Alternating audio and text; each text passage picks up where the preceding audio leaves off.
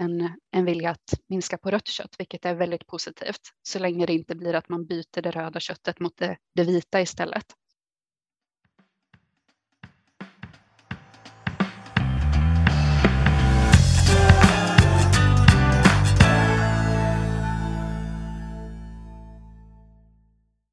För att vi ska kunna stoppa klimatförändringarna måste köttkonsumtionen halveras senast år 2030. Den industriella djurhållningen i djurfabrikerna är en av orsakerna bakom klimatkrisen. För att minska vår klimatpåverkan måste köttkonsumtionen därför halveras och därmed måste också djurfabrikerna monteras ned. Men hur ska vi kunna göra detta? Vad behöver hända på en global arena? Vad behöver hända här i Sverige? Och vad kan du som individ göra? Det ska vi utforska i veckans avsnitt av Djurens Rätts podcast på Djurens sida. Jag som programleder avsnittet heter Linn Åkesson och är till vardags kommunikationschef hos Djurens Rätt. Och idag har jag bjudit in två kollegor som jobbar med den här frågan dagligen för att ta reda på vilka insatser som kommer att krävas för att halvera vår köttkonsumtion. Nämligen Cecilia Mille, sakkunnig i hållbarhetsfrågor på Djurens Rätt och Matilda Andersson, ansvarig för Djurens Rätts inspirationssajt Velvego. Men varmt välkommen Silla! Men hej och tack så mycket! Vad härligt att ha med dig i podden idag. Eh, vill du berätta lite hur det kommer sig att du valde att specialisera dig inom hållbarhetsfrågor? Ja, alltså det har ju varit en lite snirklig väg hit faktiskt. Ehm, min utbildningsbakgrund är inom biologin, så, så långt rätt så att säga. Ehm, och där fokuserade jag ganska mycket på ekologi och naturvård och eh, doktorerade också inom ekologiområdet. Ehm, och sen efter examen så kände jag att ja, men min övertygelse för djurrätt var liksom starkare än min passion för forskningen. Och då började jag liksom jobba inom djurrättsrörelsen. Och eh, ja, men jobbade i ganska många år med de internationella frågorna. Och det är egentligen de senaste tre, fyra åren först som jag har haft en tjänst med sånt här hållbarhetsfokus. Och det känns ju väldigt kul att min kompetens på det här området visade sig användbar. Ja, men verkligen jätteroligt och spännande att, att få höra lite. Eh, att det liksom inte var tänkt så från början kanske att du skulle jobba med hållbarhetsfrågor på det sättet som du gör idag. Nej, men precis. Ja, men att eh, halvera köttkonsumtionen till 2030 kanske låter avlägset, eh, men det är trots det en av Djurens Rätts eh, målsättningar och prioriteringar. Vill du berätta varför vi behöver halvera vår köttkonsumtion? Ja, alltså det är av flera skäl. Eh, djurens Rätts ingång är naturligtvis djuretiken. Eh, vi behöver montera ner djurfabrikerna för djurens skull. Och eh, självklart kommer inte vi att sitta nöjda när konsumtionen har halverats, utan det är ju det målet som vi siktar på just fram till 2030. Och utöver djuretiken finns det ju många andra starka skäl som klimat och miljö, människors hälsa, alltså både kopplat till det vi äter och hur det påverkar den egna hälsan och också risken för framtida pandemier som kommer med djuruppfödning. Och sen möjligheten att mätta en växande befolkning ja, och flera andra saker också. Och inom alla de här områdena kan Djurens Rätt hitta bundsförvanter som vill jobba tillsammans med oss för samma mål. Så det beror lite på vem en frågar. Mm. Ja, men, intressant. Men har du, jag funderar lite på så här, varför just 2030? Är det kopplat till några klimatmål eller så? Eller hur, Ja, alltså det, det är det som vi har valt just för att eh, det finns en koppling här till, till FNs hållbarhetsmål och att eh, när vi jobbar politiskt så, så kan det vara väldigt strategiskt att, eh, att ha ett mål, en, en målsättning tidsmässigt som, som andra också har. Så underlättar samarbeten och, och lättare få gehör för våra krav. Ja, men bra. Eh, och ja, men du var lite inne på så här, vad som behöver ske liksom, i stort. Då. Men vad, vad behöver Sverige göra för att närma oss eh, målet? Ja, alltså Sverige är ju bland de bästa i världen när det gäller att uppfylla de här hållbarhetsmålen, Eh, men brister specifikt beträffande de målen som har just anknytning till livsmedel. Och där är Sverige inte alls på banan. Och trots att det finns ett väldigt stort intresse hos befolkningen för att äta mer växtbaserat, och det är ju en jätteviktig pusselbit förstås, så behövs det ju mer än så eh, för att åstadkomma det här ändå ganska stora skiftet. Och livsmedelssystemet, det behöver ställas om helt enkelt på ett väldigt grundläggande sätt. Och det krävs politiskt mod och politisk styrning för att komma dit. Det händer liksom inte av sig själv. Och det finns ju massor i, i dagens livsmedelssystem som håller tillbaka den här utvecklingen och som politikerna inte vågar ta i. Och eh, ja, till exempel då, djurfabrikerna fortsätter ju få subventioner och den svenska livsmedelsstrategin som liksom styr hela livsmedelspolitiken, den har som ett av sina mål att öka animalieproduktionen i Sverige. Så finns det några initiativ från myndighetshåll som, som känns liksom lovande och positiva. Eh, att stimulera produktionen av växtbaserade produkter och så. Men det är inte alls i den storleksordningen som det skulle behöva vara. Så det finns jättemycket som Sverige behöver göra på det här området. Mm. Ja, men, och just det här du säger om att men, vi har klimatmål vi måste uppnå och att Sverige är i topp där, men just också eh, men har liksom som mål att öka köttkonsumtionen, att det liksom mm. går, det går emot liksom vad, att nå klimatmålen. Hur kommer mm. det sig att man, liksom, har, hur har vi hamnat där? Ja, det, resonemanget handlar egentligen om att eh, om Sverige ökar sin liksom kött och mjölkproduktion och animalieproduktion så är tanken att ta då större andelar av marknaden som finns och minska på importen.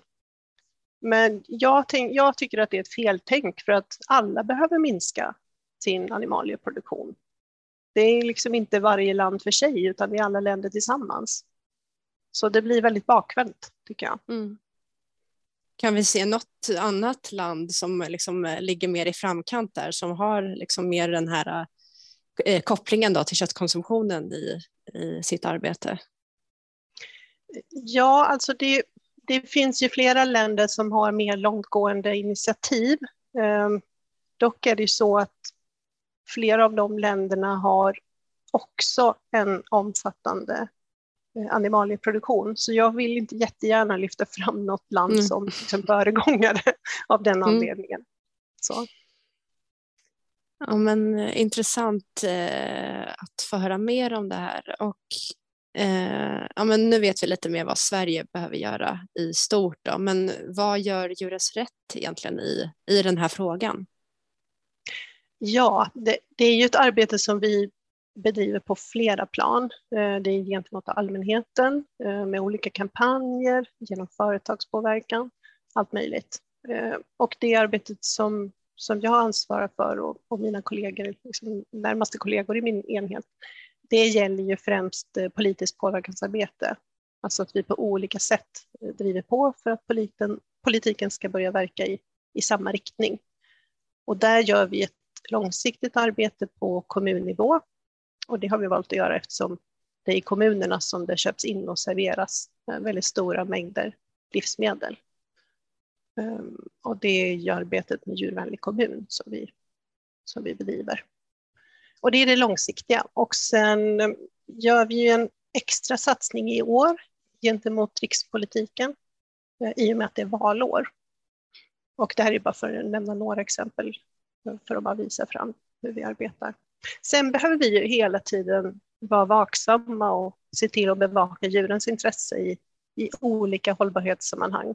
Eh, för alla åtgärder för att minska på klimatpåverkan från livsmedel till exempel, det gynnar ju inte djuren. Eh, och några exempel på det har ju varit eh, att det kommer väldigt mycket just nu om alltså inom området insekter som foder och livsmedel. Där är också så här, ja, utvecklingen går åt helt fel håll tycker vi. Mm. Och även eh, i många kommuner ser vi att det har varit ett fokus på att minska på det röda köttet och då kanske öka serveringen av, av kycklingkött. Och det är ju också utifrån ett djuretiskt perspektiv eh, inte alls rätt väg att gå. Så att vi, vi kan inte luta oss tillbaka utan det gäller hela tiden vara med och bevaka. Mm. Ja, men, eh, bra. Och, eh, ja, men, de som lyssnar på det här, då, finns det någonting som våra lyssnare kan göra för att påverka i de här frågorna? Ja, alltså där, där skulle mitt tips vara eh, om, om man vill göra det lite enkelt och smidigt för sig så Eh, kan det vara bra att hålla utkik på vår webb och i sociala medier när vi skriver om olika sätt att påverka, för det gör vi ganska ofta. Det finns olika möjligheter att påverka politiken där vi visar hur den kan göra. Och sen tänker jag att det är väldigt bra att ta med sig det här inför valet när den går att rösta i höst. Mm. Finns det något sätt man kan veta då vilket parti eh, man ska rösta på för att veta vilka som, som jobbar liksom med de här frågorna? Ja, men vad bra att du nämnde det. Eh, mm. Ja, vi kommer ju att eh, göra en omfattande granskning här under eh, våren och sommaren och titta på var olika partier och kandidater, eh, vilken ställning de tar i de här olika delarna och eh, vilka som lovar mest och så. Och titta också bakåt på vad, vad de har gjort och komma med lite rekommendationer när valet närmar sig. Så det är också en bra grej att hålla utkik efter. Men jag tänker bara, det finns ju en del liksom, förutfattade meningar och eh, ja, men det, många, eh, man kan ju höra så här att, ja, men, kyckling, att äta kyckling är mycket mer klimatsmart till exempel än rött kött. Hur bemöter du de här argumenten? Ja, alltså dels är det ju, alltså från ett rent faktaperspektiv så är ju inte kycklingkött det mest klimatsmarta en kan äta. Eh, växtbaserade produkter är ju alltid bättre. Eh, och sen är det ju också så att kycklingar äter ju, alltså de får ett foder baserat på sånt som människor kan äta direkt, alltså soja och spannmål. Så det är som bara en, en extra omväg att ta det via, via kycklingar. Eh, om bara titta på ett eh, liksom klimat och resursperspektiv. Sen eh, gör ju vi naturligtvis aldrig det, utan det, det viktigaste skälet att välja bort kycklingar från tallriken, det är ju det enorma lidandet som kycklinguppfödning medför. Mm. Ja, men jättebra. Eh, ja, men stort tack Silla för att vara med i dagens avsnitt. Och tack för att jag fick vara med.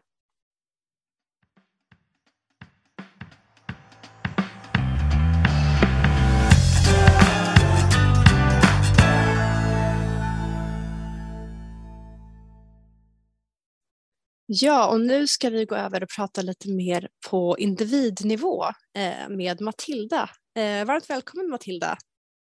Tack så mycket. Du har ju varit med i podden förr, men för de som inte har hört din bakgrund, eh, hur kommer det sig att du ville arbeta med att påverka och inspirera till att förändra människors konsumtionsmönster? Oj, eh, det, det är en svår fråga med många svar, eh, men eh, jag får säga att det först och främst berodde på att jag själv blev vegetarian som barn av djuretiska skäl. Efter att min mamma hade förklarat att kött och muskler var samma sak. Det fick mig då inse att ja, men det, var, det var en kropp på tallriken och inte, inte mat. Ehm, och jag tror att de flesta som, som tar det beslutet av djuretiska skäl har en inre önskan om att hjälpa så många djur som möjligt. Och för det krävs det även att man kan påverka andra då. Det finns ju bara en, en viss mängd kött som man kan välja bort från sin egen tallrik. Sen behöver man ju gå vidare till att, att påverka andras konsumtion i så fall. Eh, men sen valde jag också som vuxen att eh, utbilda mig till dietist på grund av att jag hade ett intresse för kost och hälsa. Och under det programmet så hade vi en kurs i kostsociologi där vi pratade mycket om varför människor äter som de gör och vilka konsekvenser och, och så som det ger på samhällsnivå. Eh, och även fast jag tyckte att det här rena hälsoperspektivet var jätteintressant där med så kände jag under den eh, sociologikursen då att det här är vad jag vill jobba med. Vad vi äter eh, har ju jättestor påverkan på oss själva som individer men jag får nästan säga att det har ännu större eh, påverkan på världen runt omkring oss. Eh, så det är, ja, nej men jag tycker en, en häftig makt vi har som konsumenter och som ofta är ganska underutnyttjad. Ofta på grund av att vi inte har tillräckligt stor insyn i, i produktionen. Så det behövs hjälp och guidning på vägen där och det känns jätteroligt att få arbeta med det då genom Belvego. Vad härligt och du nämnde det att du, du jobbar ju nu med eh, Velvego då. Då sitter du ju dagligen och eh, arbetar med att påverka individers uppfattning om vego. Vill du berätta lite så hur det arbetet ser ut? Ja, eh, i väldigt hög utsträckning så är arbetet fokuserat på digital kommunikation och att sprida budskapet om vego främst via sajten belvego.se och dess tillhörande sociala medier. Så jag publicerar en bred blandning av content i olika format kring allt som har med vego att göra. Eh, och förhoppningsvis då så kan alla hitta någonting som är inspirerande och relevant för just dem. Ehm, sen utöver det, det vardagliga contentarbetet så jobbar jag också med att utforma olika utmaningar. Ehm, för mig, för mig så är utmaningar ett väldigt inarbetat ord i dagsläget, men jag kan tänka mig att det låter lite diffust för många som inte har mitt jobb. Eh, men det, man kan säga att det är som ett, ett program som man kan skriva upp sig på där man får en, en tydlig uppgift och en tydlig tidsperiod. Till exempel att eh, äta veganskt i 28 dagar som vi har haft nu under januari. Eller eh, att välja bort köttet under fyra måndagar kan det också vara, så det det är varierande nivå på dem. Eh, och så får man då löpande mejl under den perioden med pepp och inspiration och tips och recept. Och sen utöver det så innehåller mitt arbete en del kontakt med företag också som vi vill hjälpa framåt i sin utveckling av vegoprodukter. Vi vill även stärka den veganska marknaden för att påverka konsumtionen. Det låter som ett väldigt eh, roligt och stimulerande arbete. Ehm. Ja, det får jag säga att det är. ja, men eh, då tänker jag att eh, det kan ju finnas en del utmaningar med arbetet också. Eh, vad finner du mest utmanande att liksom skapa eller ta fram program för personer som vill testa vego? Vad, vad, vad ligger liksom utmaningen i där? Eh, ja, men lite som jag var inne på tidigare att vi riktar oss till väldigt många olika typer av personer och, och därmed också väldigt många olika behov. Ehm, en stor del av våra, våra läsare är redan veganer och till dem så vill vi ge tips och information för att öka chansen att de fortsätter att välja veganskt. Ehm, samtidigt så är det många andra läsare som kanske precis har ätit sin första sojaburgare och funderar på ifall man verkligen kan överleva på vegansk mat. Eh, så till dem vill vi ge väldigt mycket mer grundläggande information för att de ska känna sig trygga med att fortsätta och ta nästa kliv. Ehm, men sen också en utmaning att, att skapa program som folk faktiskt använder. Ehm, det är ju en sak att, att skriva ihop massa supergoda recept med jättefina inspirerande bilder och sådär men om ingredienslistan sen är för lång för att någon ska orka handla in allt och ställa sig och laga det, då, då är det ju ganska lönlöst. Och oftast så, den allra godaste maten är ju ofta den som tar lite tid och, och lite energi att laga och så. Men eh, ja, vi försöker att hitta, hitta rätt punkt på den balansgången där vi kan visa att vego är supergott men samtidigt också superenkelt. Eh, sen var det kanske frågan om, om en utmaning, men det finns många utmaningar. Kör på. Eh, ja. Ehm, det är också en utmaning att få folk att, ehm, att välja bort rätt typ av kött, if man säger så. Eh, vi jobbar ju utifrån ett, ett individperspektiv där vi vill göra skillnad för så många individer som möjligt. Och då blir ju arbetet till stor del fokuserat på fiskar och kycklingar eh, för att det är de som äts i, i högst utsträckning och de som konsumtionen framförallt behöver minska av. Eh, men samtidigt så har ju många en, en vilja att minska på rött kött, vilket är väldigt positivt, så länge det inte blir att man byter det röda köttet mot det, det vita istället. Eh, så det finns också en, en utmaning i kommunikationen kring det. Ja, just det. Det är ju som du säger, att det är många som reducerar eller väljer bort det röda köttet men ändå vill eh, ja, men byta ut det mot, mot det vita köttet. Men det är alltså då inte ett bättre alternativ skulle du säga? Nej, inte, inte if man ser ur, på det ur djurskyddsperspektiv eller djurrättsperspektiv. Som sagt, vi, vi vill ju göra så stor skillnad som möjligt för så många individer som möjligt. Eh, och i, i Sverige så är det 100 miljoner kycklingar som dödas varje år och vi måste minska på den konsumtionen för att kunna göra skillnad för djuren. Mm. Ja, men, eh, bra. Jag tänker också, eh, finns det någon utmaning för de som redan är vego att förbli vego, om du förstår hur jag menar? Ja, jo men absolut. Um, vi är ju inte riktigt ännu där att, att vego är norm i samhället tyvärr, mm. utan eh, man går alltid lite mot strömmen när man väljer vego. Eh, och det, det har ju skett en jätteutveckling i samhället där det blir lättare och lättare hela tiden och det finns ett större utbud och det är fler som tänker på samma sätt och som instämmer och håller med om att det är någonting positivt. Ehm, men det, det, är alltid svårare att vara den som är annorlunda. Så därmed finns det alltid en risk att man faller tillbaka till det mest bekväma beteendet, vilket är det som de allra flesta gör, ehm, att äta kött. Då. Så det, det behöver alltid stärkas och inspireras och peppas för att man ska hålla sig kvar helt enkelt. Men varför tror du att det är så svårt att anamma en ny vana eller kost? Människor är precis som väldigt många andra djur eh, styrda av våra vanor. Eh, If man kollar ur ett lite mer neuropsykologiskt perspektiv så är hjärnan ett organ som drar väldigt mycket energi och särskilt förändring är väldigt uttröttande för hjärnan. Så för att försöka spara på energi så försöker den att i så stor utsträckning som möjligt ta välkända genvägar och, och skydda oss från förändring. Eh, bara en så enkel sak som att äta någonting som vi inte är vana vid innebär ett helt nytt sinnesintryck för hjärnan att processa. Och dessutom så har vi också en instinkt att vara lite misstänksamma mot ny mat. If man tänker i ett jägar-samlarsamhälle så finns det en risk att ett nytt bär eller en ny rot kan vara giftig. Så det, det, är lite skrämmande att äta någonting nytt, även fast det inte behöver vara det i, mm. i det samhället som vi lever i idag. Men jag skulle nog säga att det svåraste egentligen faktiskt inte är att ändra just kosten utan snarare att ändra sitt tankesätt.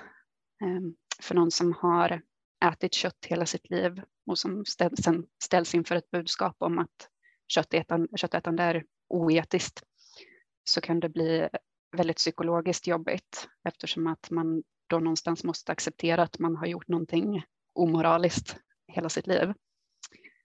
Och ingen vill ju se sig själv som en dålig person så därför så hamnar hjärnan lätt i en försvarsposition där den börjar leta efter argument som försvarar köttätandet snarare än argument som skulle tvinga oss att ändra vår självbild eller att ändra vårt beteende. Så därför kan det faktiskt vara lättare att ändra kosten först och att sen ändra sitt tankesätt. Det är lättare att erkänna djurens lidande när man samtidigt inte behöver se sig själv som en orsak till det. Så därför är det jättepositivt med den utvecklingen som har skett ehm, där fler och fler börjar äta vegetariskt och veganskt oavsett av vilken anledning. Dels så ger det ju samma effekt för djuren oavsett men, men det är också mer sannolikt att de också även kommer börja tänka på de djuretiska argumenten när de har gjort den förändringen. Men just det, och det var, jag tänkte fråga dig där om du har något tips för hur man ändrar sitt tankemönster, men just där att du säger att man testar då att eh, äta eh, veganskt och sen så kommer liksom tankeverksamheten att ställas om allt eftersom då eh, i och med att man ja, men, har dels har testat då redan att äta vego. Och man vet att det inte är giftigt. Precis, ja. Så det var ju ett väldigt, ett väldigt bra tips. Um, och visst säger man någonting så här att det är, tar x antal dagar för en människa att ändra, sin, ändra en vana? Ja, det finns lite olika siffror där. Mm. Vissa mm. säger att det är 14 dagar, vissa säger att det är 21 och jag har även läst 80 dagar så att det verkar vara ganska stor oenighet kring exakt mm. hur lång tid det tar. Men det är ju svårast i början, det är väl det som man kan ta mm. med sig. Och när man har hållit på med det tillräckligt länge, jag skulle tro att den perioden är olika från person till person. Men, mm. men det mm. kommer att bli en ny vana av det så småningom och då kommer det vara det enklaste alternativet eh, för hjärnan att ha.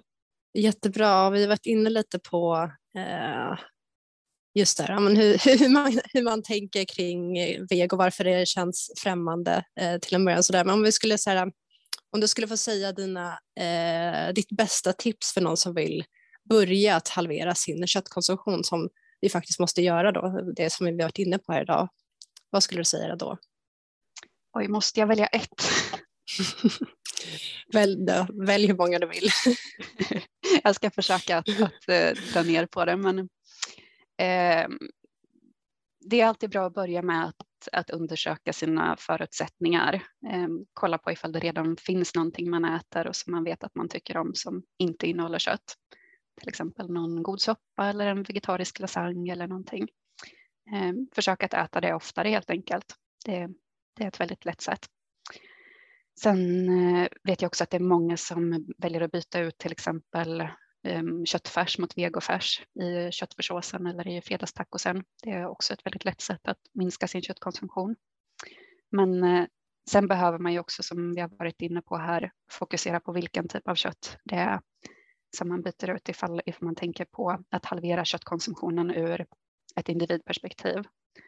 Eh, 14 av 16 landlevande djur som vi äter är kycklingar och det är ännu många fler fiskar. Där har vi inte ens äm, siffror i dagsläget för att det, det, är så många och det finns så lite insyn i det.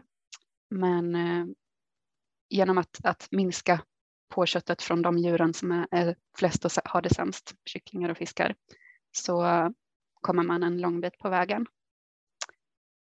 Eh, också bra att fundera igenom vad som kan hindra en från att lyckas med förändringen. Ifall man vet om att det finns vissa situationer där det lätt blir att man slänger ihop en kötträtt, till exempel ifall man inte har hunnit planera för veckan eller ifall man vet att man oftast äter kött när man äter ute. Ehm, bestäm dig redan i förväg för vad du ska göra ifall du hamnar i den situationen så att du har en plan. Och sen måste jag såklart också även tipsa om att anta en utmaning på velvego.se utmaningar eller eh, att beställa vårt inspirationsmagasin på velvego.se inspomagasin så får man bra hjälp på vägen. Och det går ju självklart också att följa Velvego på Instagram och på Facebook så får man massor av tips och inspiration i vardagen. Ja, men jättebra, vilka bra tips. Eh, och ja, om det inte är någonting mer som eh, vi vill tillägga så får jag tacka dig jättemycket Matilda för att du var med idag.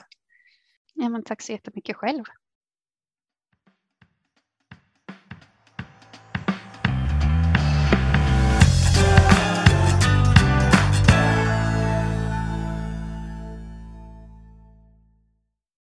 Stort tack för att du har lyssnat på veckans avsnitt. Vill du veta mer om vad Djurens Rätt gör och på vilket sätt vi arbetar för att göra skillnad för de som är flest och har det sämst? Gå in på www.djurensratt.se och engagera dig eller bli medlem idag. På återseende!